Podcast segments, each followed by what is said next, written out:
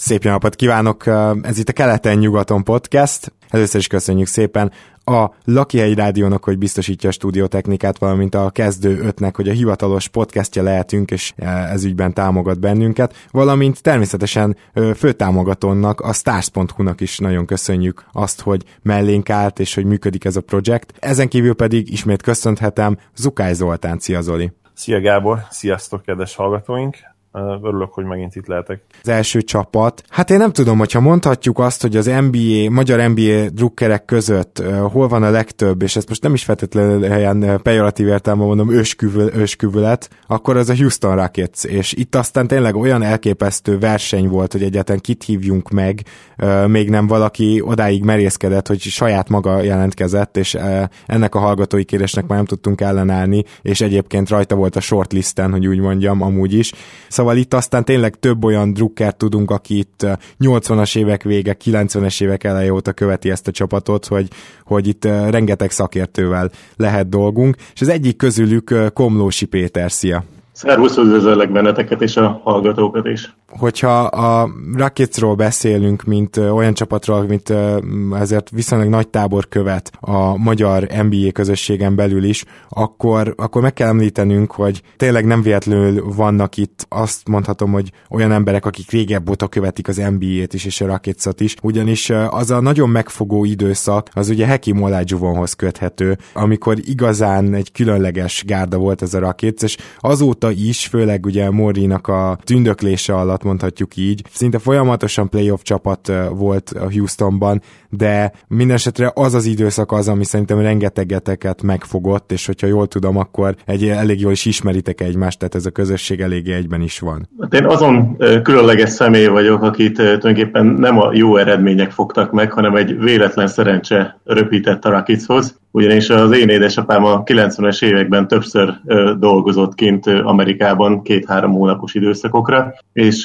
a 90-es évek elején volt éppen kint, és mi ezt tudta, hogy szeretem a kosárlabdát, ezért a Rocketsról szóló cikkeket, újságokat a helyi Chronicle újságból küldte nekem haza, és hát ez akkor hatalmas unikum volt, így gyakorlatilag 93-tól datálom, mióta Rockets fan vagyok, és gyakorlatilag Sam Kesselrel együtt két bajnoki címmel kezdtem a, a pályafutásom itt a Rockets-nél, utána jöttek kevésbé jó és jó, jobb időszakok is. Természetesen Hakim Olajuwon és a körépülő csapat az, az mindent vitt akkoriban. És ez, amit mondtam, hogy valószínűleg itt egy közösség is kialakult, az a magyar közösség az az NBA egy fórummal alakult kínálatok, mert tudom, hogy az Arakiz közösség az nagyon erős volt, és tényleg olyan emberekből is állt, akik veled hasonlóan még az Olajuwon féle Rakicot szerették. Pontosan így, ahogy mondod, tehát gyakorlatilag az a fórum és, és az a közösség az, az a magyar kosárlabda NBA életnek az alapköve volt, és, és tényleg annyira, annyira jó volt ez a közösség a fórum kosáron, mindig összejöttünk, mindig a Rakis csapata, hát hogy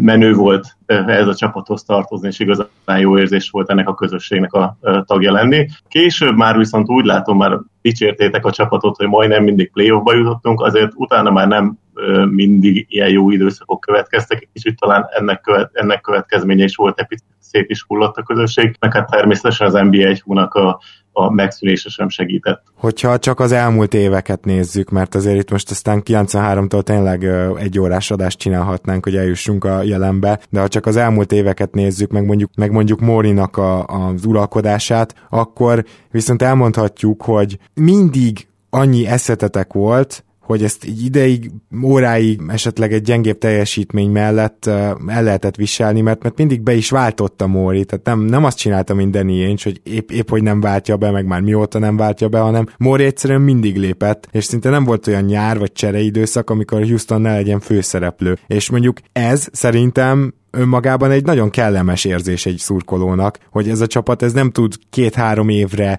bekerülni mondjuk egy bizonyos vágányba.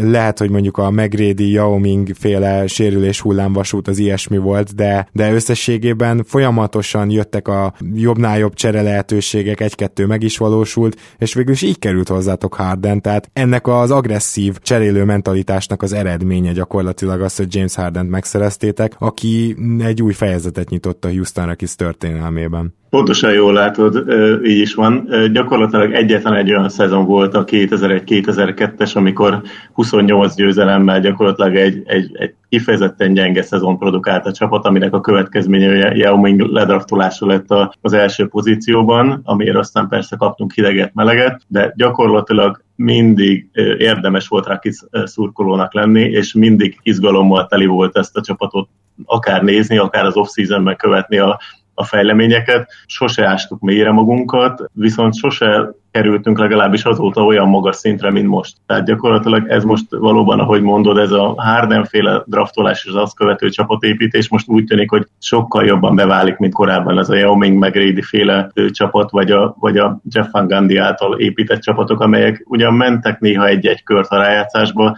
de igazán ahhoz nem kerültünk közel, hogy bajnoki cím esélyeseként említsük ezt a csapatot. Bevallom, hogy Mori nekem az egyik kedvenc GM-em, nem tudom, hogy volt-e már előszó a műsorban, van. Úgy érzem, hogy ő azon kevés csapatvezető egyike, akiknek tényleg leesett itt a papír tantusz az, hogy, hogy bizony ebben a mai ligában több sztára van szükséged ahhoz, hogy nyerj, és, és azt gondolom, hogy, hogy neki tényleg megvannak azok a forrásai, és meg, megvan az a elképesztő munkamorálja is, amivel hát ebből, ebből a tervből tulajdonképpen valóságot csinált, és, és az ilyen típusú GM nálam, aki, aki minden pénzt megérdemel, illetve az, aki, aki felismeri szintén, hogy most erre a Rakic féle sémára, mintára esélye sincsen, és tényleg gyakorlatilag szétveri a csapatot, és, és teljesen elkezd tankolni. Úgyhogy én, én abszolút adom azt, amit a Rakic csinál, hogy ilyen mai szlengeléjek, és hát kíváncsian várom, hogy, meg tudják-e szerezni azt a harmadik szupersztárt. Amire azért most jelen pillanatban még egy kicsit kevés az esély, csak hogy Mordinál pont ez, amit az Oli mondott, hogy egyszerűen ezt nem lehet leírni. Tehát, hogy mivel ez az ő mentalitása, és ő ezért dolgozik, ezért valahogy, valahogy ö, nem tudom, mert most Carmelo Anthony nem tudom szupersztárnak hívni nyilván, de, de bármi előfordulhat erre kezdeni, és ez nagyon ritka az NBA-ben, azt gondolom. Egy olyan kérdést szeretnék neked feltenni, hogy mit gondoltál, uh, itt volt két évvel ezelőtt egy nagyon gyenge szezonja a Houstonnak, ahol ugye 41-41 épp, hogy bejutottatok a rájátszásba a nyolcadik helyen, ki is zúgtatok a Warriors ellen, miközben egy évvel előtte még ugye Steph Curryvel és másokkal versenyzett Harden az MVP címért, és nem kapta meg, és aztán, és aztán jött ez a nyolcadik hely, ahol Harden is visszaesett a védekezése, hogy úgy mondjam, ismét a régi fényében tündökölt így egy év pozitívum után. Szóval akkor nem estél kétségbe például, mert, mert bevallom őszintén én például nem vártam, hogy a Houston így visszajön, és ismét feltámad, mint amit tavaly csinált, és, és újra nyugati elit csapat lesz. Úgy gondolom, hogy a, az NBA-ben rendkívül fontos az a bizonyos chemistry, tehát ez a csapaton belüli egység, hogy mennyire kedvelik egymás játékos, mennyire küzdenek egymásért, és úgy gondolom, hogy az az év az egy abszolút minimum volt, tehát egy, egy, egy tényleg egy mély pont, ahogy, ahogy mondott te is.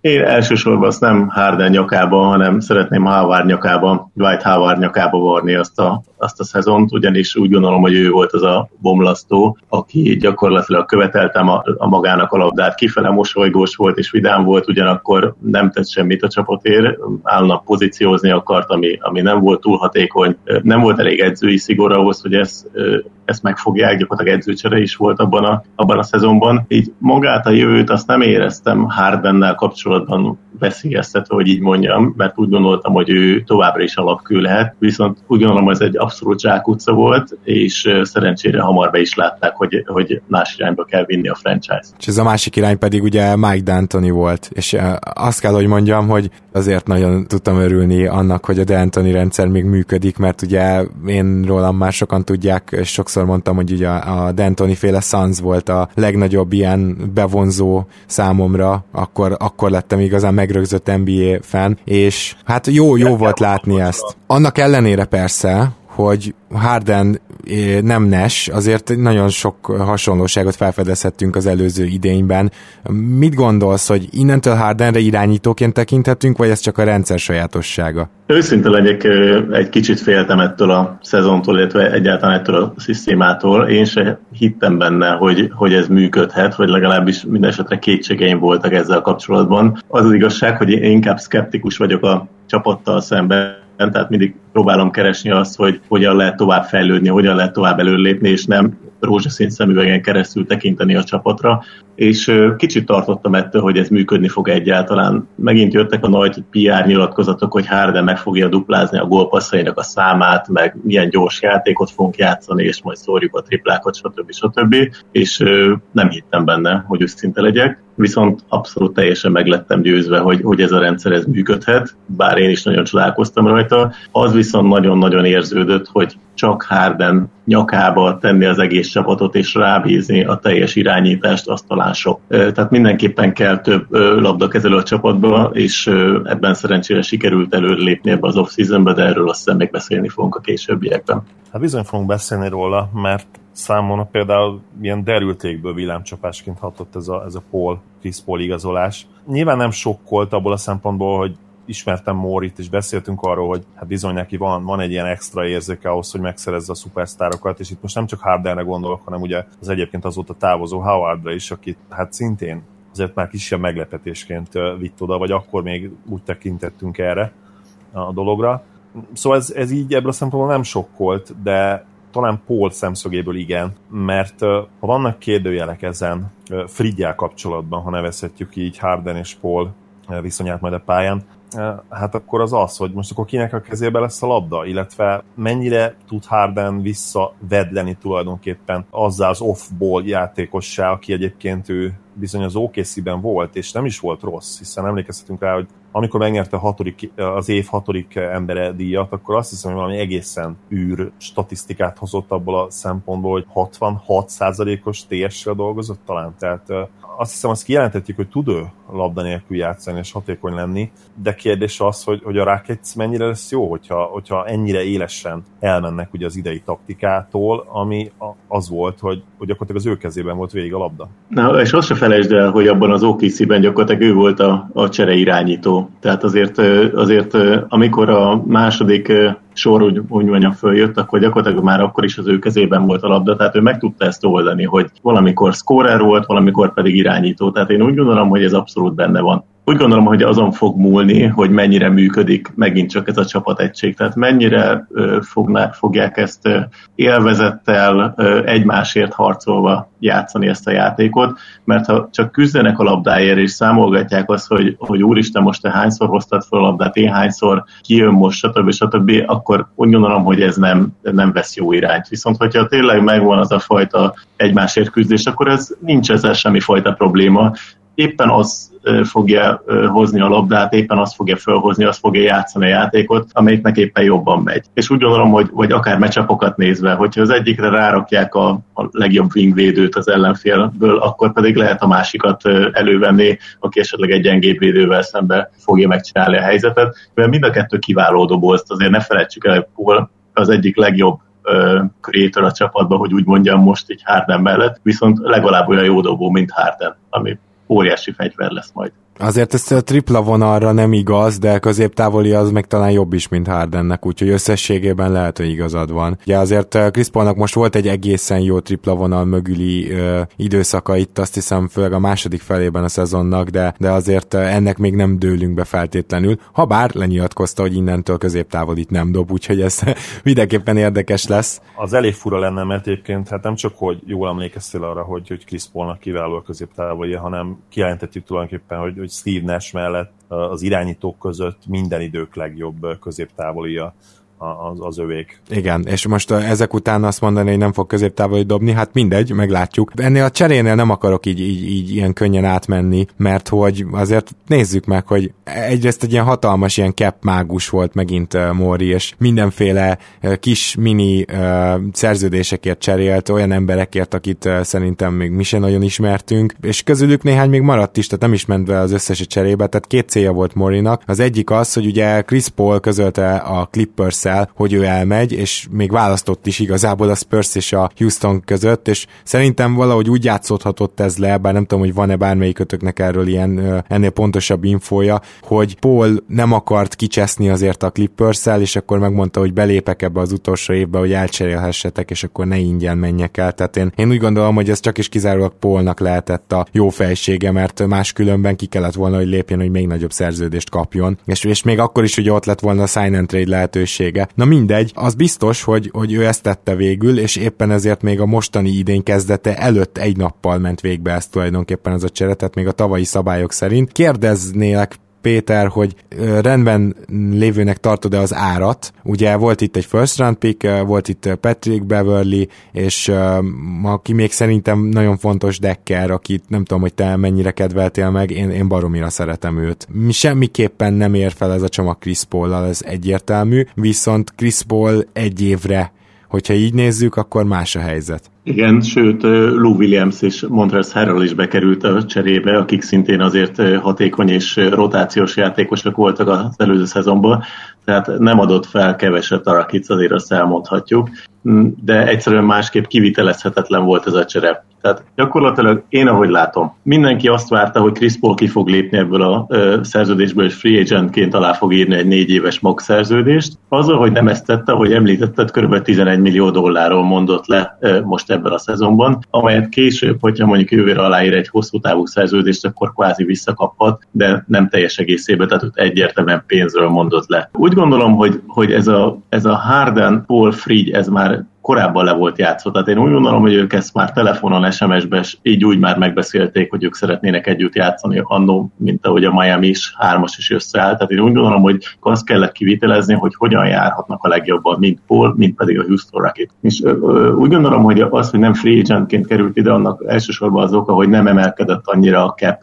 mint amennyire várták. Ezért sokkal többet kellett volna takarítani a sapka alatt ahhoz, hogy a négy éves MOG szerződést a Houston meg tudja adni. Többek között Ryan Anderson is el kellett volna cserélni valószínűleg, ami, ami mint tudjuk nem, nem egy könnyű ügye, ezért ez a, most, most látszik a legjobban így aztán gyakorlatilag szerintem ezt a kört Mori megfutotta, és nem tudta véghez vinni, tehát gyakorlatilag ez a, ez a verzió az besült, és ezért kellett egy B-tervet találni. Ami még érdekes, amit mondtál ezzel a nem garantált szerződések vásárlásával kapcsolatban, hallgattam egy, egy Houstonos podcastet, és ott mondták el, hogy ez megint Morinek a zsenialitását bizonyítja, hogy a jelenlegi CBA szerint a nem garantált szerződéseket elcseréled, az nem számít bele a csere értékébe, tehát ezzel nem tudsz tulajdonképpen közelebb kerülni a, a cserélendő játékos felé, ugye, hogy megfeleljünk a 15%-os szabálynak. Viszont még az előző CBA alatt kötött szerződésekre ez nem igaz. Tehát nem csak, hogy nem garantált szerződéseket kellett begyűjteni a Rakicnak, hanem olyan nem garantált szerződéseket kellett begyűjteni, amelyek még az előző CBA alatt születtek, amelyek pedig még beleszámítanak ö,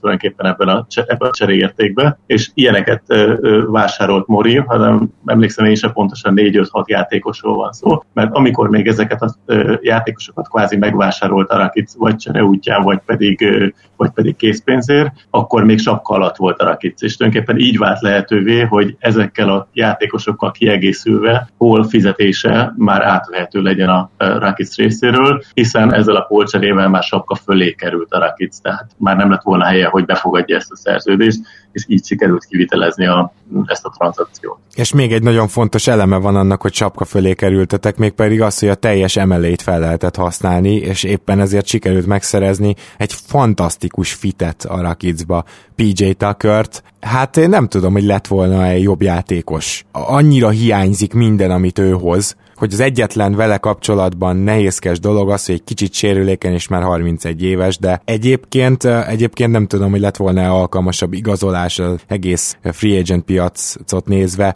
hogyha a full MLA-ről beszélünk, amit ugye neki adtatok. Szerintem én nagyon-nagyon tapsoltam a Rakisnak, és én Raptor szurkolóként sajnáltam, hogy jól tudom, hogy nagyobb pénzt ajánlottunk, és mégis a Rakicba ment el. Mm, nem is tudom, mit mondjak, úgy gondolom, hogy, hogy persze nyilván Chris Paul leigazolni, vagy megszerezni a világ egyik legjobb kosárlabda játékosa természetesen hatalmas dolog, de ahogy mondott PJ Tucker, az, az, az, az elképesztő. Tehát, tehát ő pontosan azt teszi bele a közösbe, ami nagyon kell ahhoz, hogy a csapat több mérkőzést erjen. És, és, és tényleg az, hogy ilyen áron így meg tudta szerezni a Rakic, ez, ez, ez úgy gondolom, hogy, hogy, hogy hatalmas szerencse, vagy tudás, vagy nem tudom, vagy ezeknek az egyvelege. És még nem is mondtad pontosan jól, mert nem a teljes mid-levelt adtuk neki, ha jól emlékszem, hanem egy pici, egy, egy icike-picike maradt belőle, és ez azért kellett, hogy utána a kínai cheat négy éves szerződéssel tudjuk ö, leigazolni, aki tavaly egy második körösünk volt, és, és ö, ne, ne csak három éves legyen az a szerződés, tehát Móri még itt is taktikázott egy picit, és még ezt is sikerült elérnie hogy egy elképesztő védőjátékot szerezzen, és ne felejtsük el, hogy mellette még Mábute is érkezett a csapathoz, aki hát ha nem is az a szint, mint Tucker, de, de ugyanúgy bele tudja tenni a, a közösbe azt, ami, ami kell ahhoz a plusz egy-két győzelemhez, akár mondjuk a rájátszásban is. Emellett ugye Tarik Black érkezett még, aki már ismerjük régről, hiszen volt nálunk. Nyilván ő nem fogja megváltani a játékot, de amikor éppen Nené a sebeit nyalogatja, akkor azért be lehet küldeni a pályára. És mindenképpen fel kell tennem a kérdést, nem tudom Zoli, hogy te, te neked is megfogalmazott te ez, amikor nézted a Houston off seasonjét, hogy bizony érkezett két kiváló védő a hármas, négyes posztra, ugye ez uh, Mutnál is, illetve Tuckernél is igaz. És uh, ugye láttuk már Anderson-t a rájátszásba centerbe, plusz Herrell is elment, hogyha éppen uh, Nené, Capella és Anderson nem teljesen tölti ki mondjuk a felső posztok rotációját, akkor valószínűleg egyre több small ball is jön majd ez a rendszerhez, igaz? Igen, és uh, akkor én reagálnék először. Pont ezt akartam kérdezni egyébként uh, Pétertől, hogy, hogy ő milyen kezdőt vár, mert uh, uh, ugye Kapalát szerintem nehézkes kirakni a kezdőből, tehát small ballnak nem feltétlenül kellene ezt ugye nevezni vele a pályán, de azért mégis, mert hát azt gondolom, hogy Andersonnak, ha, ha nem is cserélik el, akkor is ugye már mindenképpen kifele áll a, a rúdja, és legalábbis a kezdőből mindenképp, és ha, ha mégis marad, akkor, akkor hatodik emberként azt hiszem, hogy sokkal jobban lehetne használni jövőre.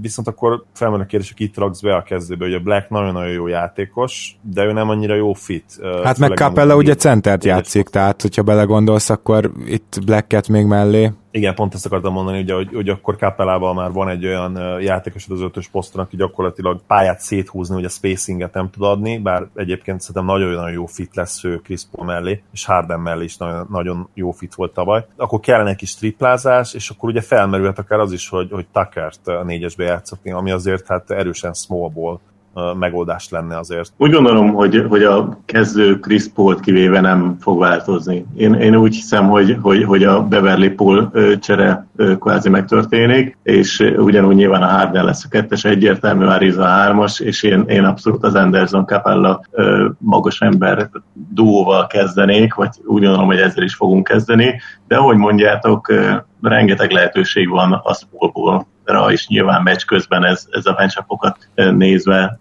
adni is fogja magát, tehát abszolút nem hiszem azt, hogy, hogy folyamatosan két magassal fogunk felállni, mint ahogy tavaly se álltunk föl mindig. Ugyanakkor abban százszerzalékig biztos vagyok, hogy egy non-shooternél nem lesz több a csapatban soha a pályán. Tehát ez mindig, ez mindig igaz volt a D'Antoninál, hogy maximum egyetlen egy olyan játékos lehet, aki nem tud hármas dobni, a másik négynek muszáj tudnia valamilyen szinten triplát dobni, mert, mert erre épül a játék. Akkor biztos nagyon meglepődnél, ha azt mondanám, hogy Luke Richard Mahmoud 39%-kal dobta az előző szezonban a triplát, persze abszolút kis mennyiségben, de kíváncsi vagyok, hogy e, e, a te logikát szerint akkor ő nem nagyon léphetne pályára, mert Nenével együtt kellene pályán lennie. Tehát kíváncsi vagyok, hogy majd őt mennyire kezeli non-shooternek D'Antoni. Ne ragadjunk le feltétlenül a 3-as 4 posztoknál, mert hogy ott most már gyakorlatilag azt mondhatjuk, sőt a centernél is, hogyha oda vesszük Black Cat, illetve Nenét, hogy tényleg meg is van a mélység is.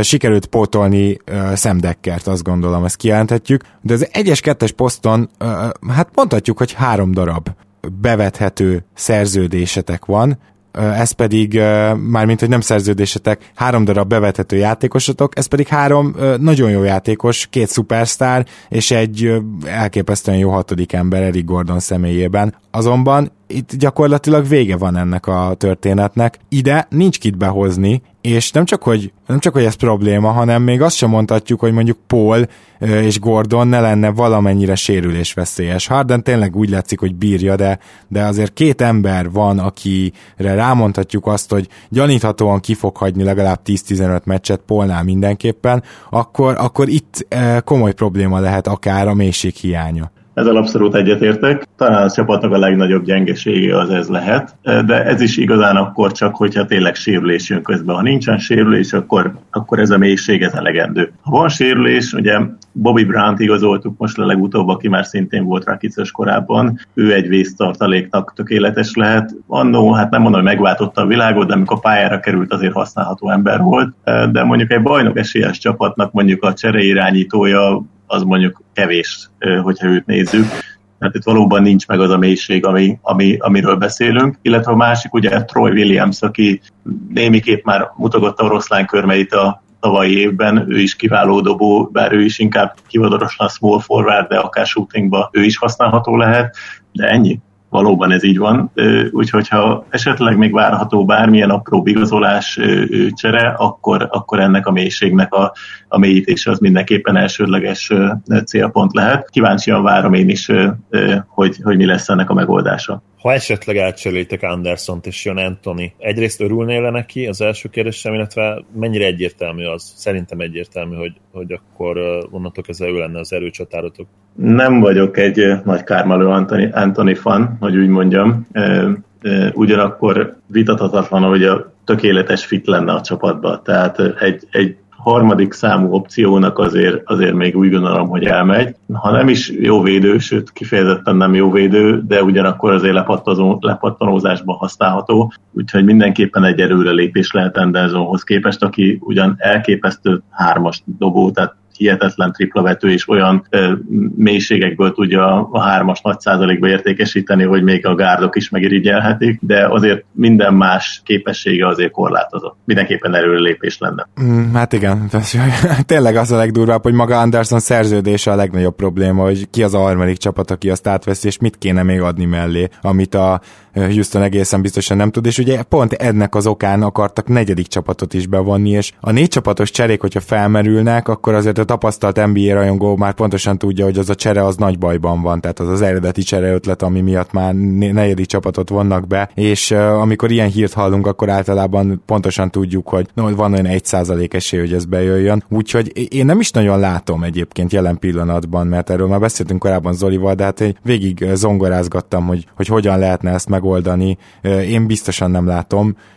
Móri, hogyha nagyon motivált ebben, akkor lehet, hogy kitalál valamit, de nem vagyok arról meggyőződve, hogy ilyen fantasztikus motiváltságot érez, hogy Andersont feltétlenül lecserélje Carmelo Antonira. Hát ez majd el fog válni. Minden esetre, ha ezzel a kerettel futtok neki, mondjuk még egyes kettes posztra igazoltok valakit, tényleg egy ilyen cserejátékost, de ha ezzel a kerettel futtok neki a szezonnak, akkor mit vársz? Mert elviekben, ha csak összeadjuk, hogy még az ed- e- eredeti, majdnem az eredeti kerethez Chris Paul jött, de az erősítésekkel együtt mindenképpen azt mondhatjuk, hogy, hogy egy Chris Paul-dal többen vagytok, akkor, akkor azt mondhatnánk, hogy hatalmas minőségi ugrás. De az is tény, hogy maga a rendszer olyan, hogy csak egy embernek lehet a kezében a labda, tehát ugye D'Antoni rendszerében valaki irányítani fog folyamatosan kettőjük közül, úgyhogy azért én nem is gondolom azt, hogy mondjuk a Chris Paul-t így de facto hozzá lehet adni, és mondjuk plusz 20 győzelem, hanem azért itt lesz ilyen átmenet, meg átmeneti időszak, még a két ember összeszokik. Nem akarom, hogy feltétlenül jósolj, de nagyjából mekkora előrelépést vársz a csapattól? Nem könnyű kérdés. Kétségtelen, hogy nem változott sokat a keret az előző szezonhoz képest, mégis azért, ami egy jelentős változáshoz, hogy, hogy gyakorlatilag egy, egy, egy meghatározó játékos érkezett a csapathoz. Nehéz, nehéz bármit is mondani. Úgy gondolom, hogy bár én mindig mondom, hogy én szkeptikus vagyok, és, és próbálom óvatosan kezelni a, a hogy is mondjam, a reményeket, de úgy gondolom, hogy ez az a csapat, ami beválthatja a hozzáfűzött reményeket, és nyugaton egyértelműen a második helyér lehet harcban a csapat. Természetesen attól is függ, hogy ki hány meccset szeretne nyerni az alapszakaszból. Ugye tudjuk, hogy Spurs néha játszik azzal, hogy jó alapszakasz produkál, néha sokat pihentet, és akkor nem érdekli anyukat, hogy nem érdekli annyira a spurs hogy ö, ö, hol végez a konferenciában az alapszakaszban, ezért nyilván nehéz jósolni, de úgy gondolom, hogy most annyira erős az a, ez a csapat, hogy még ezek a kezdeti nehézségekkel, a kezdeti, úgy is mondjam, összeszokással együtt is egy kifejezetten jó eredmény jöhet ki ebből. Úgy gondolom, hogy mindenképpen több győzelmet várok, mint tavaly, de én se várok Golden State szintű végeredményt az alapszakaszban. Én is gyorsan reagálnék erre, ha már így jósolgatunk kicsit tényleg reflektálni tudom csak Péter szavait, ugyanezt várom körülbelül Rakictól. Nem fognak egyrészt belehalni az alapszakaszba érthető okokból. Nyilvánvalóan szeretnék majd egy kicsit Polt pihentetni időnként, illetve azért egy kis időbe szerintem beletelik majd, mire, mire összeszoknak, és bár Paul nyilván, hogyha van játékos, aki gyakorlatilag az első naptól kezdve simán tudja majd hozni D'Antoni rendszerét, akkor az ő. Győzelmek számát tekintve én is ilyen 57-58 győzelmet várok, tehát kicsivel többet, mint tavaly, de, de nem hiszem én se, hogy a 65 győzelmet fogják ostromolni. Nagyon szépen köszönöm akkor, hogy itt voltál velünk Péter, és remélem, hogyha a Rockets kapcsolatban akár meglepő, mondjuk jó vagy rossz, bármilyen olyan történés van, és a D'Antoni rendszer újabb vizsgájával kapcsolatban kíváncsiak vagyunk az információidra, akkor majd újra meghívhatunk a műsorba. Természetesen is nagyon köszönöm, hogy itt lehettem, és szeretnék még ennyit a végén hozzátenni, hogy, hogy nagyon szurkolok nektek, mert nagyon tetszik ez a podcast, és úgy gondolom, hogy egy igazi hiánypótlói a magyar NBA fanak körében, úgyhogy hajrá! Nagyon szépen köszönjük, szia-szia! Köszönjük Sziasztok. a szavadat, Péter, és én is köszönöm, hogy megtiszteltél minket az, hogy elfogadtad a meghívást. Szia! Sziasztok! Megyünk tovább a következő csapatunkra, amelyik az Orlando Magic, és hát tudom, hogy a, kik talán az elmúlt években csatlakoztak be itt az NBA követők közé, azok furcsáhatják, de bizony az egykor egy nagyon népszerű csapat volt Magyarországon. Mind a 90-es évek végén, mind pedig a Dwight Howard időszakban 2005 és 2010 között talán így lehetne azt a időszakot leírni év szerint. Azt kell, hogy mondjuk, hogy azért ez egy meglehetősen népszerű csapat volt, még akkor is, hogyha sosem számított érdekes módon a nagy piacok közé, pedig Orlando azért ugye egy floridai gárda, a város sem olyan kicsi, hogy úgy mondjam, mind az adók szempontjából, mind pedig az amúgy városnak a népszerűsége szempontjából akár nagy piac is lehetne Orlando. Na hát ilyenekről is fogunk beszélgetni a mai vendégünkkel, Hámori Lórántal. Szia Lóránd! Sziasztok, üdvözlöm a kedves hallgatókat, köszönöm a meghívást. Szia Lóránd, én is Köszönöm, hogy elfogadtad a meghívást, üdvözöllek. Na és akkor Lóci, mert, mert ezt is beszéltük meg, hogy ugye ez, ez a megszólítás a kedvenced. Szóval Lóci, te éppenséggel melyik időszakba csatlakoztál be a Magichez? Egy sikeres időszakba, vagy egy kevésbé sikeresbe? Hát én egy igazán sikertelen időszakba sajnos. Én pont a nagy döntő elvesztése után csatlakoztam.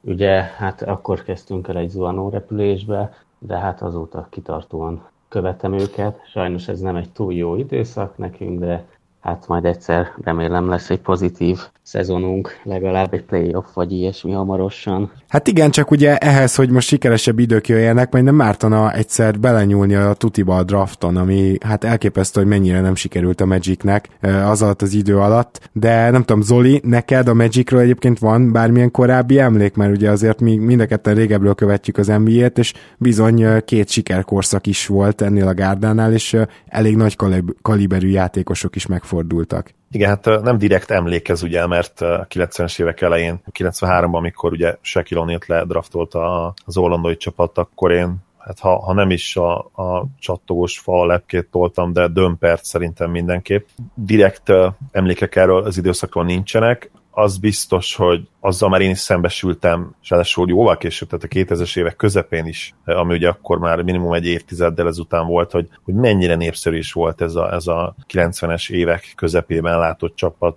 ugye Shaquille O'Neal és Penny Hardaway fémjelezte csapat, ahol egyébként ott volt még, ha jól emlékszem, Horace Grant is, aki a Bulls után oda igazolt. Nagyon-nagyon jó csapat volt, nem véletlenül jutottak be a döntőbe, aztán ott hát ugye lesimázták őket. A Rockets ugye MJ átmeneti visszavonulása közepette, hát nagyon simán megverte őket, és ugye Olajzsúban akkor kicsit befűzte az oktatófilmet Seknek, bár egyébként annyira nem, mert Sek, ha csak a számokat nézzük, abba a döntőben is abszolút domináns volt, mint ahogy, mint ahogy később is pályafutása nagy részében. Szóval akkor még a draftok sikerültek, aztán, ahogy, ahogy Lóci mondta, hát jó pár év kimaradt, és, és a következő draft, ami nagyon-nagyon jól sikerült, az a, az a Dwight Howard féle draft volt, ami, ha jól emlékszem, 2004-es vagy a 2005-ös volt, ugye? Négyes, mert ugye a 2005-ös az a bagut. Dwightról azért annyi jött nekem át az évek alatt, hogy nagyon jó játékos, nagyon jó magas ember, jól lepattan, lepattanózott, ugye a festékben is nagyon eredményes volt, de már abban az időszakban is megjelent nála, hogy valahogy nem tudja elég komolyan venni a játékot, szóval ez a szupersztár potenciál mindig is megvolt benne, egyszerűen amikor vesztésre álltak, akkor is mindig mosolygott a pályán. Egyszerűen nem jött nekem az át mindig a viselkedésében, a mentalitásában, hogy mindig nyerni akar. Egyszerűen ez a győztes típus, ez a mentalitás nem volt meg belőle, én így gondolom. Úgy ére, ezt ugyanígy érezted még a, még a döntő alatt is, amikor ugye hát egy nagyon nagyon-nagyon jó védelmet sikerült ugye Stan Fangandi által felépített védelmet sikerült összerakni. Tulajdonképpen Dwightnak köszönhetően, mert rajta kívül hát nem csak, hogy jó védők nem voltak abban a, abban a kezdőben, a 2009-es kezdőben, hanem gyakorlatilag papíron mindenki pocsékvédő volt. Ugye Tör- Törkogluról kell beszélnünk, Rashard Lewisról, aki hát szintén... Rashard Lewisnak szerintem nagyon bejött védekezés szempontjából is az, hogy négyest játszhatott még akkor is, hogyha technikailag a palánk alatt szerintem Törkogló volt inkább négyes, de ugye ő neki legalább megvolt az a, hogy is mondjam, atletikus képessége, mármint Lewisnak, hogy, hogy tudott váltani, és ugye Fangandi már nagyon korán rá már jellemző volt ez, hát gyakorlatilag klasszikus, abban az a, akkori évben vett klasszikus négyest ugye nem játszatott. Igen, mondjuk egy kicsit így ezzel megelőzte a korát Fangandi. Viszont Nelzorról azt hiszem, hogy egyetértésben mondhatjuk azt, hogy, hogy ő egyértelműen pocsékvédő volt, és, és Törkoglu is. Hát és Redik is, tehát Redik akkor még kifejezetten rossz védő volt. Ott volt már? Szerintem nem volt még akkor ott Redik. De Hogyne? Redik ott volt már. Volt már. Ő volt a kezdőkettes. Így van. Az biztos, hogy nem, az Courtney volt. Igen, igazad van, de ott volt Redik is. És hát nem csak, hogy top 5-ös, de a múltkor megnéztem, én, én arra emlékeztem, hogy top 5-ös védelmetek volt, de leellenőriztem múltkor, és konkrétan a liga legjobb védekezés a tietek volt abban az évben. De, de, de akkor is úgy érezted, hogy Dwight már egy kicsit, akkor is ez a Celeburdi karakter volt, aki, és lehet, hogy akkor te úgy gondolod, hogy emiatt esetleg nem sikerült megnyernetek azt a döntőt, ami egyébként sokkal szorosabb volt, mint a, mint a végeredmény mutatja, ami ugye 4-1 lett, ha jól emlékszem. Így van, 4-1 lett a vége. Hát nem tudom igazából, ugye akkor ez egy elég jó döntője volt, szerintem ilyen három blokk fölött is átlag volt, szóval a védekezése az rendben volt, sok pontot is átlagolt, most hirtelen fejben nem tudom ezt nektek megmondani, de én úgy gondolom, hogy Stefan Gandhi volt az, aki fejben összerakta őt arra az egy kis rövid időszakra, arra két hónapra. Uh-huh. De én úgy láttam, hogy előtte is és utána is. Hát fejben nagyon nincs ott az emberünk. Egyébként nagyon érdekes az utána következő időszakot nézve, hogy a Magic tulajdonképpen minden döntése, amivel ez a csapat szétment, igazolható szerintem. Howardot akkor engedtétek el, amikor megindult a lejtőn, amikor elkezdtek jönni azok a sérülések, amiből már nem tudott a régi lenni. Törkoglo, Detto, teljesen ugyanez. Rashard Lewis, Hát ő nálatok öregedett meg, aztán még Arenasra elcseréltétek, voltak ott érdekes kísérletek, azzal a szerződéssel nem lehetett mit kezdeni, ezt belátom. Tehát mindenki, aki abból a csapatból szétszélett, azt jókor engedte el a Magic, és még egyedül az... talán, bocsánat, talán Igen? egyedül JJ Redick volt az, akit meg lehetett volna valahogy tartani, mert utána azért neki elég jó szezonjai voltak. Igen, Jó, ezzel... Emlékszem, rögtön a Clippershez ment, ugye? Igen, igen, igen, és ezzel egyet is értek. A, annyi kitétellel, hogy ez kétségtelen, hogy ebből a csapatból aztán nagyon gyorsan akkor tankoló csapat lett, és, és, és még azt sem mondhatjuk, hogy ez a stratégia legalább olyan szinten, hogy jó pikkeket kapjatok, nem vezetett eredményre, mert aztán utána ugye egymás után jöttek a, a top 10-es pikkek, sőt top 5-ös pikkekről is beszéltünk, ugye Oladipo 2013-ban, aztán 2014-ben Hezonja, most is ugye volt egy hatodik pikketek, meg ugye egy negyedik, ugye Aaron Gordon. Na most itt az a probléma... Payton is benne volt, azt hiszem top 6-ban, ha jól emlékszem. Az egy top, top 10, tizedik helyen draftoltátok, azt hiszem Payton, vagy ott valahogy 10-11-es csere volt, már nem emlékszem pontosan, de hogy, hogy mindezeket megnézve, itt most egy tök komoly csapatnak kéne lennie, és nem tudunk most olyan draftit, még nagyon bízol, gondolom te is, meg én is amúgy nagyon bízom Aaron Gordonban, de hogy tulajdonképpen egy se jött be, és ezt már én nem csak simán annak a számlájára tudom írni, hogy, hogy a vezetőség és a scout hálózat rossz, vagy, vagy rossz szemmel válogat, hanem ez tényleg sajnos ez már szerencsétlenség is. Tehát, hogy egyszerűen nem volt szerencsétek. Ezt hát is Szerencsénk se volt, de szerintem ez a vezetőség számlájára is írható. Szóval azt tudni kell, hogy ezek, ezen idő alatt, amiket felsorolta, egy Viktor Oladipótól Gordonig, vagy most akár uh, Jonathan Isaacig bezárólag nem volt két év, amikor ugyanaz lett volna az edző. Szóval minden évben valami variálás volt. Az biztos, és akkor ráadásul még volt egy olyan edzőtök, emlékszem, hogy a Von, a liga szerintem messze a legrosszabb egyzője az elmúlt tíz évből. Nem is értem, hogy hogy húzhatott ki ott egy szezon, meg talán ő még egy picit többet is, mint egy Igen, szezon. Igen, talán ő amúgy két szezont lehúzott. Igen, de... a legrosszabb lehúzott két szezon, tehát így az, az, az valami borzasztó volt. És akkor hát neki a segédedzője lett egy évre kinevezve, neki, ugye ő az a Spursből jött át, nem is tudom most hirtelen a nevét, lényegtelen is. Utána vele is egy borzasztó évet produkáltunk, aztán jött a Scott Skies, ugye, aki nem tudom, nem is maradt egy évet, ha jól emlékszem, és májusban már lelépett, szóval... És konkrétan ö, lemondott, és azt hiszem a szerződésében szereplő összegről is, tehát azt mondta, hogy ez a feladat, ez nem neki való. Így van, így van. Szóval neki, ő az, előtt, az az idő, amit ott eltöltött, az annyira volt jó, hogy a Tobias Harris konkrétan elcserélte, hmm. akit már a Milwaukee Bucksban is utált, nem szeretett vele játszani, elcserélte, és akkor ilyen Brandon Jennings jött helyette, ha jól emlékszem. Megírja. Van. Aki lejáró ő... volt, ugye, tegyük hozzá, tehát így, szóval ha hiába nem rossz játékos, hogyha egyszer lejár. Így van. Jennings meg ugye sérülésből jött, szóval hát ne, nem tudom, ezek ilyen nagyon sötét időszakok sajnos. És hogy érzed, hogy most kifelé mentek ebből a káoszból, mert nyilván, nyilván javult a helyzet, tehát egy, egy, egy, egy Fogel azért, aki hát bizonyított korábban a, a, a Pacersnél, és szerintem egy nagyon-nagyon jó fiatal edző. Ha, ha nem is annyira jó, mint egy Stevens, de, de azért ott van szerintem a liga, hát 5-6 legjobb ilyen, ilyen 40 év körüli edzői között. Ami, ami a draftot illeti, ott azért még mindig voltak kérdőjelek. Én azt gondolom, hogy, hogy nem is volt szerencsétek, mert, mert azokban az években, amikor hát top 3-as pikketek volt például, vagy top 5-ös, amikor lehetőségetek lett volna arra, hogy komoly tehetséget húzatok, akkor a draft sem volt olyan igazából, ami erre lehetőséget adott volna. Nyilván utólag lehet okoskodni, hogy ez a Monday morning quarterbacking, ahogy mondják kint, lehetett volna jobb játékos húzni, mint, a, mint az elérhetők, de nem volt olyan, olyan prospekt, akire azt mondhattad volna, hogy hát ő tutira a mi franchise-unk megmentője lesz, és idén, amikor pedig lett volna, akkor ugye megint csak hát nem voltatok olyan magas helyen, mert ugye megint mi történt előző szezonban, játszottátok ezt a ezt, hát köztes játékot, hogy próbálunk is nyerni, de ugyanakkor a fiataloknak is adunk lehetőséget, de nem, egyszer nem tudtatok annyira rosszak lenni, hogy, hogy, hogy összejön a top 3-as pick, ami pedig hát ezen a drafton azért, azért nagyon-nagyon jó lett volna. Ennek ellenére is szerintem azért találtatok egy olyan játékost, akibe, aki minőségi lehet, és sok szempontból engem egyébként Gordon emlékeztet, hogy iszonyan jó atléta, nagyon hosszú végtagjai vannak, kicsit nyers a, a játéka, vele is lesz bőven tennivaló. Te hogy érzed, és itt most Gordon is kicsit beszélhetsz majd, hogy, hogy mennyire látod még abban a potenciált, hogy belőle all játékos lehet, mert nagyon sokáig nagyon sokan ezt gondolták. Én már kicsit szkeptikus vagyok, és, és Isaac-et illetően is, hogy, hogy tőle, tőle mit vársz, illetve hogy mit láttál esetleg a Summer League alatt, hogyha nézted.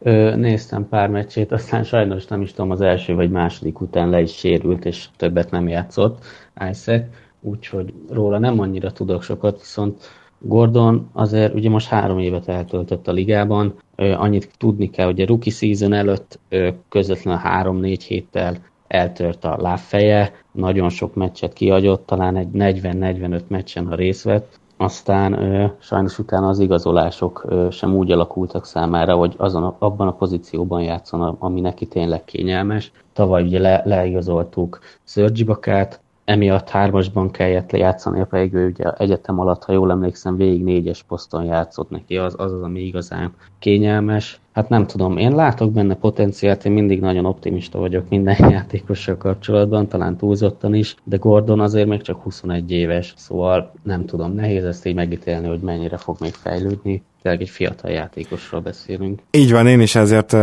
vagyok nagyon bizakodó vele kapcsolatban. Kétségtelen, hogy muszáj lesz megtanulni a dobni, mert hogy ő soha nem lesz egy olyan labdavezető, aki majd a betöréseiből megél, muszáj lesz megtanulni a dobni, és egyelőre azért még a fejlődött is, ennek ellenére sem mondhatjuk, hogy ez igazán sikerült, viszont ő, mint négyes poszton egy ilyen bárhova rotálható védő, aki ráadásul szerintem a méreteihez képest jól pattanózik. Egyáltalán Igen. ugye jól vé, jó védő, jó besegítő védő, tehát nem csak egy az egyben, tehát így benne sok van, csak, csak ehhez muszáj lesz megtanulni dobni, ezt, ezt nem lehet hova halogatni, és ugye szerintem nagyon jó volt a párhuzam Zolitól, mert Isaacnél is is ugyanezt mondják, hogy ő is hármas, négyes posztú, tehát ők ketten itt terrorizálhatnak egy idő után mindenkit majd védekezésben, de, de hogy neki is még meg kell majd tanulni dobni, meg Májszekről azt is mondják, hogy a dobó mozdulata sincs annyira rendben. Hát majd meglátjuk ezt, az biztos, hogy ezen a drafton ott szinte konszenzusosan őt mondták, és tényleg a Magichez is őt rendelték hozzá, és ez azt is jelentette, hogy ugye két irányító még akkor bent volt, Nilikina és Dennis Smith Jr., de ezek szerint a bizalmát abszolút belefektette Alfred Paytonba a vezetőség ezzel, hogy nem irányítót húztak, hanem egy újabb winget. Úgyhogy, úgyhogy ez is egy ilyen egyértelmű iránymutatás, szerintem a draftnak ez is ilyen nagy tanulsága lehetett tulajdonképpen,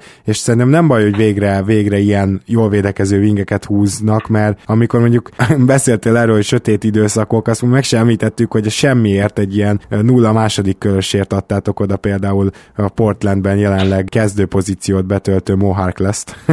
Így van, Tehát így van. volt ott még azért szépségek. Na de az előző Sajnos évre, voltak.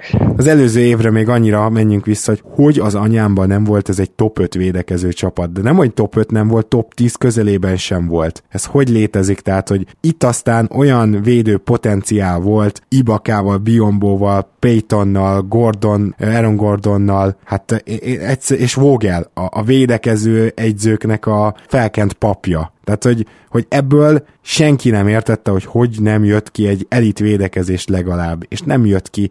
Neked mi volt a benyomásod? Mi, mi hibázott? Ez egy nagyon jó kérdés, nem is tudom pontosan megmondani. Ugye én arra tudok gondolni, hogy Alfred Payton például sokáig kezdő sem tudott lenni, persze szezon elején kezdett, de aztán nem tudott mutatni egy konzisztens játékot, kikerült szépen a kezdőből, helyette, ha jól emlékszem, DJ Augustin kezdett talán, aki meg azért egyáltalán nem jó védő.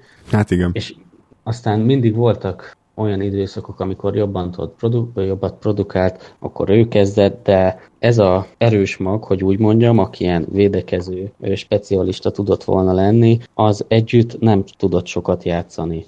Ugye februárban aztán meg már Szörcsi Bakát el is cseréltük. Ez, ez a döntés viszont szerintem a, a jövőt illetően mindenképpen jó volt. Nem azt mondom, hogy egy hibát gyorsan korrigáltatok, de, de kicsit valahogy azért így is érzem, mert hát vele azért még inkább belelettetek volna kényszerítve ebbe a, ebbe a középszerűségbe, és, és így azért, azért lehet most már előre lépkedni, valószínűleg úgy, hogy, hogy egy kicsit átmenetileg hát, hátra léptek, ami szerintem hát a jelenlegi NBA-ben a, a legjobb döntés, amit, amit meghozhattok. Aztán persze még mindig erős beszéltünk Gábor, hogy még mindig nem egyértelmű a számunkra, hogy most akkor itt mi fog történni jövőre, és hogy tankoltok-e majd. Hát én remélem, hogy, hogy végre végre tényleg úgy igazán lementek kutyába. És... Az a baj, hogy ehhez még például Vucevicet nem ártana elcserélni, most Biombo cserélhetetlen, Vucevic is egyébként igen. sajnos, mert ugye olyan típusú center, aki nem tud védekezni, az nem nagyon kell a mai ligába, de Vucevic már elkezdte dobálni a triplákat is tavaly, szóval igen. én abban még némi reményt látok, hogy őt el lehetne cserélni fiatalért, meg pikkért, még ha nem is túl jó fiatalért, igen, és nem is túl jó pikkért. Vucevic kapcsolatban, hogy nem látszik, de tavaly például szinte minden védekező statisztikában ö, karrier szinten rekordot döntött, ennek ellenére a rookie szezonját leszámítva viszont dobásban mindenhol konkrétan a legrosszabbát hozza. Ő be is vallotta utána most itt nyáron interjúban, hogy nagyon rosszul érezte magát az egész évben, valami neki nem volt rendben, tehát nem találta a helyét a csapatnál, sokszor ő is kikerült a kezdőből, ez mondom szokatlan érzés volt neki több év, utána elsőre járt így. Én nem tudom, én úgy gondolom, hogy benne még lehet valami, de nagyon szarvédő ez tény és való. Sikerült a nyár folyamán több olyan játékot is leigazolnotok, akik segítséget jelenthetnek ez, ennek az egyébként fiatal magnak, de azt nem tudom, hogy, hogy bármelyikük bármelyikőjüktől is várhatunk esetleg komolyabb kiugrást, nem tudom te, hogy, hogy érzed ezt, Lóci, és akkor itt fel is soroltad a, a játékosokat, ugye egyikük meg. Aztán van még a Jonathan Simons, Aaron Aflalo, ugye ő már játszott nálunk, ha jól emlékszem, két-három évvel ezelőtt, akkor... Az volt a ő... utolsó jó szezonja, amit az Orlandóba töltött így, egyébként. Így tehát... van, így van, és talán karrier szinten a legtöbb pontot mert, akkor... A Knicksbe, bocsánat, volt egy, volt egy jó uh, fél szezonja még egyébként Aflalónak, uh, utána azért ott is. Aztán hát, ki, ki jött még? Jött még uh, Ját Spates. Igen. Szóval hát ezekről a játékosoktól igazán egyedül Jonathan Simmons az, akire azt mondanám, hogy ő egy jó húzás lehet. John Hammondéktól igazából itt csak az a probléma, hogy pont ezen a poszton már többen is vannak, szóval most a draftot is oda húzták Jonathan Isaac-kel, ott van Aaron Gordon is. Hát azért Simmons azért kett, kettesnek is így használható akár, tehát felfogható szerintem kettesnek is, egy kettes-hármas, úgyhogy én szerintem pont inkább Hezonja az, aki nagyon az ő posztján lenne. Hát, hát az igen, meg... aki, ő pedig ugye nem, neki se volt túl jó szezonja, bár ezt is most horvát lapnak lenyilatkozta az Európa bajnokság előtt, hogy neki végig sérülése volt a tavalyi szezonban, egy ilyen hosszasan elhúzódó valamilyen inszallag sérülése volt. Hát meglátjuk, hogy ebből mi igaz, hogy tényleg ezért játszott ilyen pocsékul, de tény, hogy előtte se, vagy előtte is most plusz egy ember bekerült. Hát igen, és nem kápráztatott el senkit, és ugye Terence Ross a másik, akit itt a kettes ármas posztra fel tudok sorolni, és ide jött Aflalo is. Tehát akkor felmond, elmondhatjuk azt, hogy van ott három fiatal játékos, ugye Hezonja, Ross, akit még valamennyire szintén ide lehet sorolni, illetve Simons, akkor itt van még Fournier, és akkor itt van még Aflalo, tehát öten vagytok a kettes-hármas posztra, valaki nem fog játszani. Hezonja nem fog játszani? Ö, szerintem őt még a szezon elején egy, egy időre még biztos be fogjuk dobni és tesztelni fogjuk. Ö, szerintem neki gyönyörű dobás mozdulata van. Ugye, ha jól emlékszem, a Barcelonából jött át előzőleg, Igen. és elég jó százalékkal dobta a triplákat. Azt láthatjuk, hogy nem jó a védekezése, rossz a labdakezelése is sajnos, de egy ilyen catch and shoot playernek szerintem ő kiváló lehetne ebbe a csapatba. És nála azért elvileg van range is, nem? Tehát, hogy ő, ő simán beleáll a 8-9-10 méteres triplákba is. Így van, és egészen jó százalékkal be is kéne dobnia. A, igen, a probléma viszont az, hogy, hogy ezen kívül más nem csinál jól, és sajnos kell mondjuk, hogy eddig ő egy elég nagy bust az NBA-ben. Hát, marha nagy. Hogy érzed, hogy, hogy ebből még van visszaút, és ha igen, akkor ez lehet az utolsó esélye? Ö, ez a mármint Hezonjának ez a szezon? Igen. Hát jó kérdés. Szerintem annyira már nem lehet visszaút ebből sajnos, ha csak nem mutat valami kiemelkedően jó szezon, tehát most, most ebben a 2017-es 8-asba, de amúgy nem tudom elképzelni. Hát a múlt szezonban is 65 meccset játszott, nem átlagolt 15 percet összesen, nem volt meg 5 kerekpontja, átlagként, és 29%-kal dobta a triplát, szóval én nem tudom, hogy ezt, ezt jól fel tudja tornászni. Van baj, az azt, biztos. Azt el tudod képzelni, hogy nem is veszi fel majd az opcióját a Magic? Azt hiszem, hogy, hogy a mostani szezon után kellene majd. Bizony. Hát én el tudom képzelni, igen. De még azt is, hogy lehetségesnek tartom, hogy idén a D-ligába, ami most már ugye G-liga, leküldik, hogy ott játszon. Hát igen, az neki azért elég nagy arcú csapás, de mondjuk nem Biztos. mondhatnánk azt, hogy nem érdemli meg. Így igen. van. Viszont ugye a felső posztokon egy ennél sokkal kellemesebb probléma van, mert én azt gondolom, hogy itt ez nem feltétlenül, tehát olyan problémátok van a kettes poszton, hogy mindenkivel van egy kis baj. Lehet, hogy Simonszal nem lesz, de Simons például nem dob jól. Hezonja csak jól dob.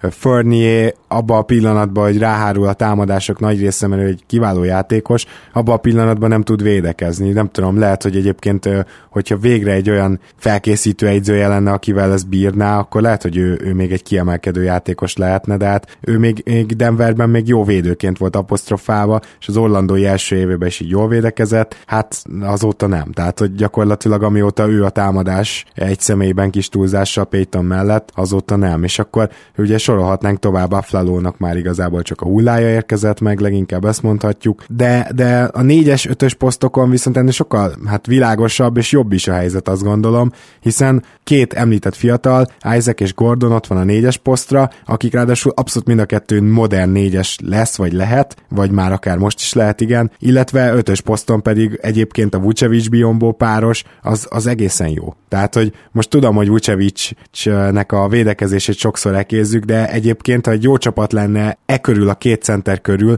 akkor, akkor ez egy minőségi páros lenne. Mit gondolsz? Ez a magas rotáció, ez beválthatja a hozzáfűzött reményeket, vagy itt mindenképpen Vucevic cserére lesz szükség? Hát szerintem ezt is most megnézzük ezt a szezon még, hogy hogy tudnak ők együtt dolgozni, aztán meglátjuk.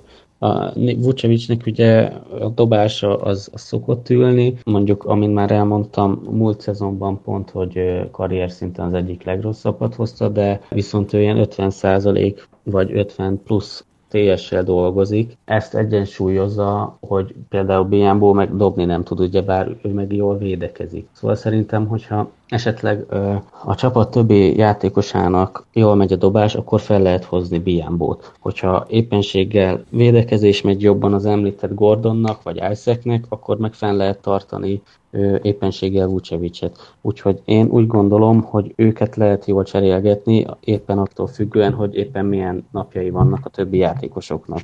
Mo- Mo- Morris Space az elmúlt években kicsit ilyen hát saját maga karikatúrájával változott, annak ellenére, hogy, hogy azért volt neki fontos szerepe egészen jó csapatokban, ugye még a, még a Clippers kitérő előtt ő azért a Warriorsban nem teljesített bizony rosszul. És ott meg is tanult triplát dobni, úgyhogy ha Vucevicet elcserélitek, akkor gyakorlatilag megvan a védekezni nem tudó, jól dobó magas emberetek. Pontosan. Space-től mit vársz? Nyilván csodákat nem, de szerinted esetleg a fiatalok tanulhatnak tőle valamit, mondjuk főleg itt a dobásra gondolok. Hát igen, mert ugye ő, neki mentálisan voltak problémái.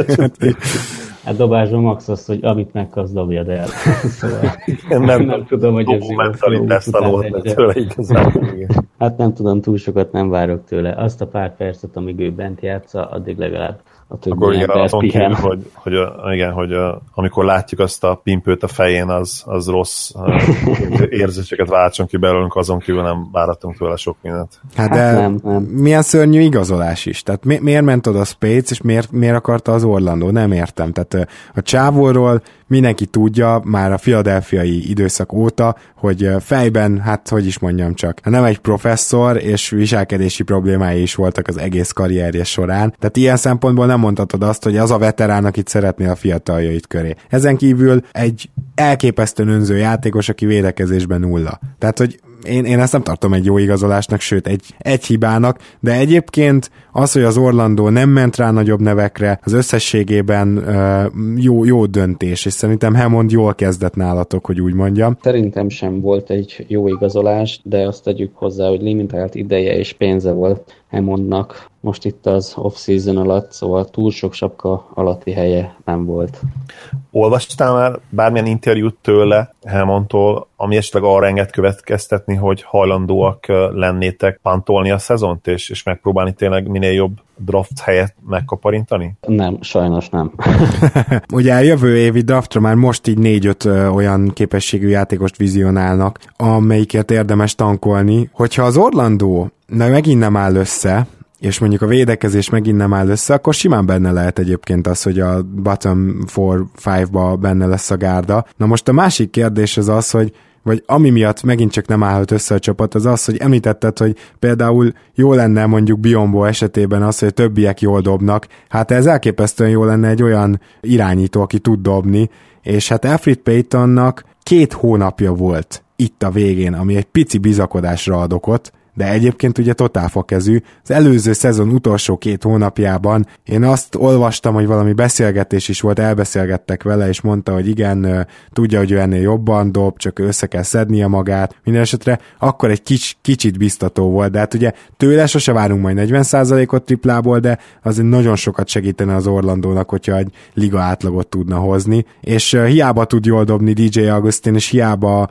majdnem Steph Curry szintű ballhandling képességei van vannak, meg Kyrie Irving szintű, hát ezt ők nagyon nem tudják ezt róla, pedig ő neki a handlingje elképesztő. Kicsi és gyakorlatilag teljesen súlytalan védekezésben, és nem is elég gyors, hogy betörjön, szóval azt gondolom, hogy ő se lehet megoldás hosszú távon, pláne, hogy már nem fiatal. Lehet, hogy irányító poszton úgy, ahogy van, robbantani kéne. Hozzáteszem, hogy Shelvin meg ugyanúgy nem lesz erre megoldás. Shelvin meg szerintem is lesz erre megoldás, viszont Paytonra szeretnék rátérni egy kicsit, mert tényleg nem jó dobó, azt be kell látni, viszont la, játékszervezésben én szerintem nagyon jó. Most olvastam olyat róla, hogy 25 év alattiaknál a ligában neki van a legtöbb asszisztja 1530-on, ami persze azért is van nyilván, mert sokat játszott, de hogyha megnézzük a karrier assist percentage-ét, az 33,7, ezzel pedig harmadik, szóval irányítóként igenis jónak tartom én, és a TS-ét is az utóbbi időben 45%-ról 52-re felhúzta, szóval én nem mondom, hogy egy jó dobó, de azt láthatjuk, hogy azért az évek alatt fejlődött dobásban is, ez lehet, hogy azért van, mert jobbak lettek a betörései, de én látok benne valamennyi potenciált még. És egyetértesz azzal abban Gáborra, hogy, hogy annak ellenére, hogy, hogy védőoldalon sokat várnánk tőle, mert ugye az egyetemen is, és utána is gyakorlatilag elitvédőként volt beharangozva, nem mégsem igazán tudott kibontakozni? Tehát egyetértesz azzal, hogy nem túl jó védő, és hogy ott egyértelműen a, ezen a, a pályázon oldalán sokkal több lenne benne? Hát, hogy sokkal több lenne több. benne, én ezt mondtam egy korábbi adásban, ugye ma ez nem hangzott a számból, hogy ő nem jó védő, de, de egyébként én jó védőnek tartom, akiben még sokkal én több lenne. Nem, hogy rossz védő semmiképp sem, de viszont lehetne jobb az adottságaihoz képest. Akkor, hogyha így végignéztünk a rosteren, nagyon fontos kérdés az, hogy pontosan mit várhatunk ettől a csapattól, és nekem pont az a problémám, amit Zoli is mondott, hogy Fogel egy nagyon jó egyző, és már ilyen szempontból is meglepő volt az előző szezonnak a sikertelensége. Mi, mit gondolsz, hogy vajon ez a csapat véletlenül futhat egy nagyon jó szezont, ami most nektek nagyon rosszul jönne, és lehet, hogy ilyen 9 lesz keleten, vagy, vagy teljesen egyértelmű tankolás lesz, és ha kell kiültetnek a vezetőségből. Mármint ugye a vezetőség, ha kell kiültet félig sérült, vagy nem is annyira sérült embereket, csak hogy ne szerepeljetek jól. És még egy kérdésem van, ha ez így lesz, ezt el, hogy fogja bírni? Hú, jó kérdések. Szóval a mostani szezonban egy 9 helyet várok, ami lehet, hogy nem fog jól elsülni a jövőre nézve, mert így kicsúszunk a jövőre is a jó draft helyekről, viszont az, hogy Frank Vogel-lel a második évet kezdjük el, és nem kell új védekezési és támadási sémákat, teljesen új védekezési és támadási sémákat megtanulniuk, szerintem emiatt lehet, hogy kicsit eredményesebbek lesznek, mint tavaly, meg ugye a keretünk is erősödött. Hát igen, egy picit azt kell, hogy mondjam, hogy erősödött a keretetek, én azért sokat, sokat többet várok a belső növekedéstől, attól, hogy Payton esetleg még jobb lehet, attól, hogy Aaron Gordon végre valahára kiszabadul, attól, hogy Isaac szezon közben is biztos, hogy egyre jobb lesz, mert ugye, ahogy Zoli is mondta, egy nagyon raw, egy nagyon nyers játékos, és hát még a Vucevic cserébe is vannak potenciálok. Ez a kulcson azt gondolom, Vucevic csere, mert ő, ő támadásban tényleg lehet ekézni a védő oldalon, de, de támadásban ő egyszerűen túl jó ahhoz, hogy, hogy hát vele nagyon lehessen tankolni. Ott, egy kicsit talán alulértékelt játékos, ami a támadó oldalt illeti. Tényleg képzett belül is, a középtávolja pedig, hát lehet, hogy a, a magas emberek közül ma már talán a liga legjobbja, bár Dörk mondjuk, ha, ha még üresen van, akkor nyilván azért azért jobb, de, de hát Vucevic is egészen elképesztő ebből a szempontból. Így van. Igen. Lóri, nagyon szépen köszönjük, hogy eljöttél. Most egy olyan kérdést teszek fel, amire már tudom, hogy nem nagyon lesz válasz, de azért mégis megkérdezem, hogy van-e esetleg bármilyen gyűjtőhelye a magyar Magic feneknek, amikről, amiről tudsz? nem, nem tudok ilyenről. Hát a Facebookon látom, hogy ez a Sport TV csak hogy összesen nagyjából 10-12 ember jelölte be, hogy a Magicnek szurkol egyáltalán, úgyhogy szerintem ilyen gyűjtőhely nincs, vagy nagyon jól titkolják. Mm. Na, hát akkor Igen, ebben most nem tudunk úgymond ajánlani kedves Magic szurkoló hallgatóinknak, mit tudom, Áronnak és Bélának. Meg azt se feltétlenül ajánljuk neki, hogy hozzanak létre egyet, mert hát elég magányosak lesznek akkor ezek szerint ott. Hát mindegy, Lórántra számíthatnának, nem? Lór... Én szívesen. Na, akkor hárman már lesztek Bélával, és ki volt a másik? Áron. Ád, Áron, Áron, igen. Jó, köszönjük szépen, hogy elfogadtad a meghívásunkat, és akkor minden jót kívánunk neked, hogyha ha Magic fiataljairól akarunk kérdezni esetleg szezon közben, gondolom fordulhatunk majd hozzád. Persze, köszönöm szépen a meghívást, hajrá Magic! Oké, okay. szia, szia! Sziasztok! Én is köszönöm, volt, hogy elfogadtam a meghívást, szia! Nektek pedig, kedves hallgatók, a figyelmet köszönjük, keressetek minket, keleten kötően nyugaton podcast, itt megtaláltok, értékelhettek, akár csak iTunes-on, és természetesen ne felejtjétek, hogy a stars.hu a főtámogatónk, ahol minden kattintással minket támogattok. Sziasztok! Ha más podcastekre is kíváncsi vagy, hallgassd meg a Béton műsor ajánlóját. El tudod képzelni, hogy a podcastet, amit éppen most hallgattál, fél év múlva már a mesterséges intelligencia generálja? Mi sem. De ha érdekel, eljötte már a gépek lázadása. Hallgass bele az Embertelen podcastbe. Orsós Lajos vagyok, a műsor házigazdája. Egyelőre még élőben. Egyelőre. Fedezzük fel együtt, hogyan ismerkedik, randizik, mesél és vitatkozik Betty és Péter, két teljesen mesterséges intelligencia. Lajos, a podcast címét mond még egyszer, Léci. Oké. Okay. Embertelen podcast. Ez a műsor a Béton közösség tagja.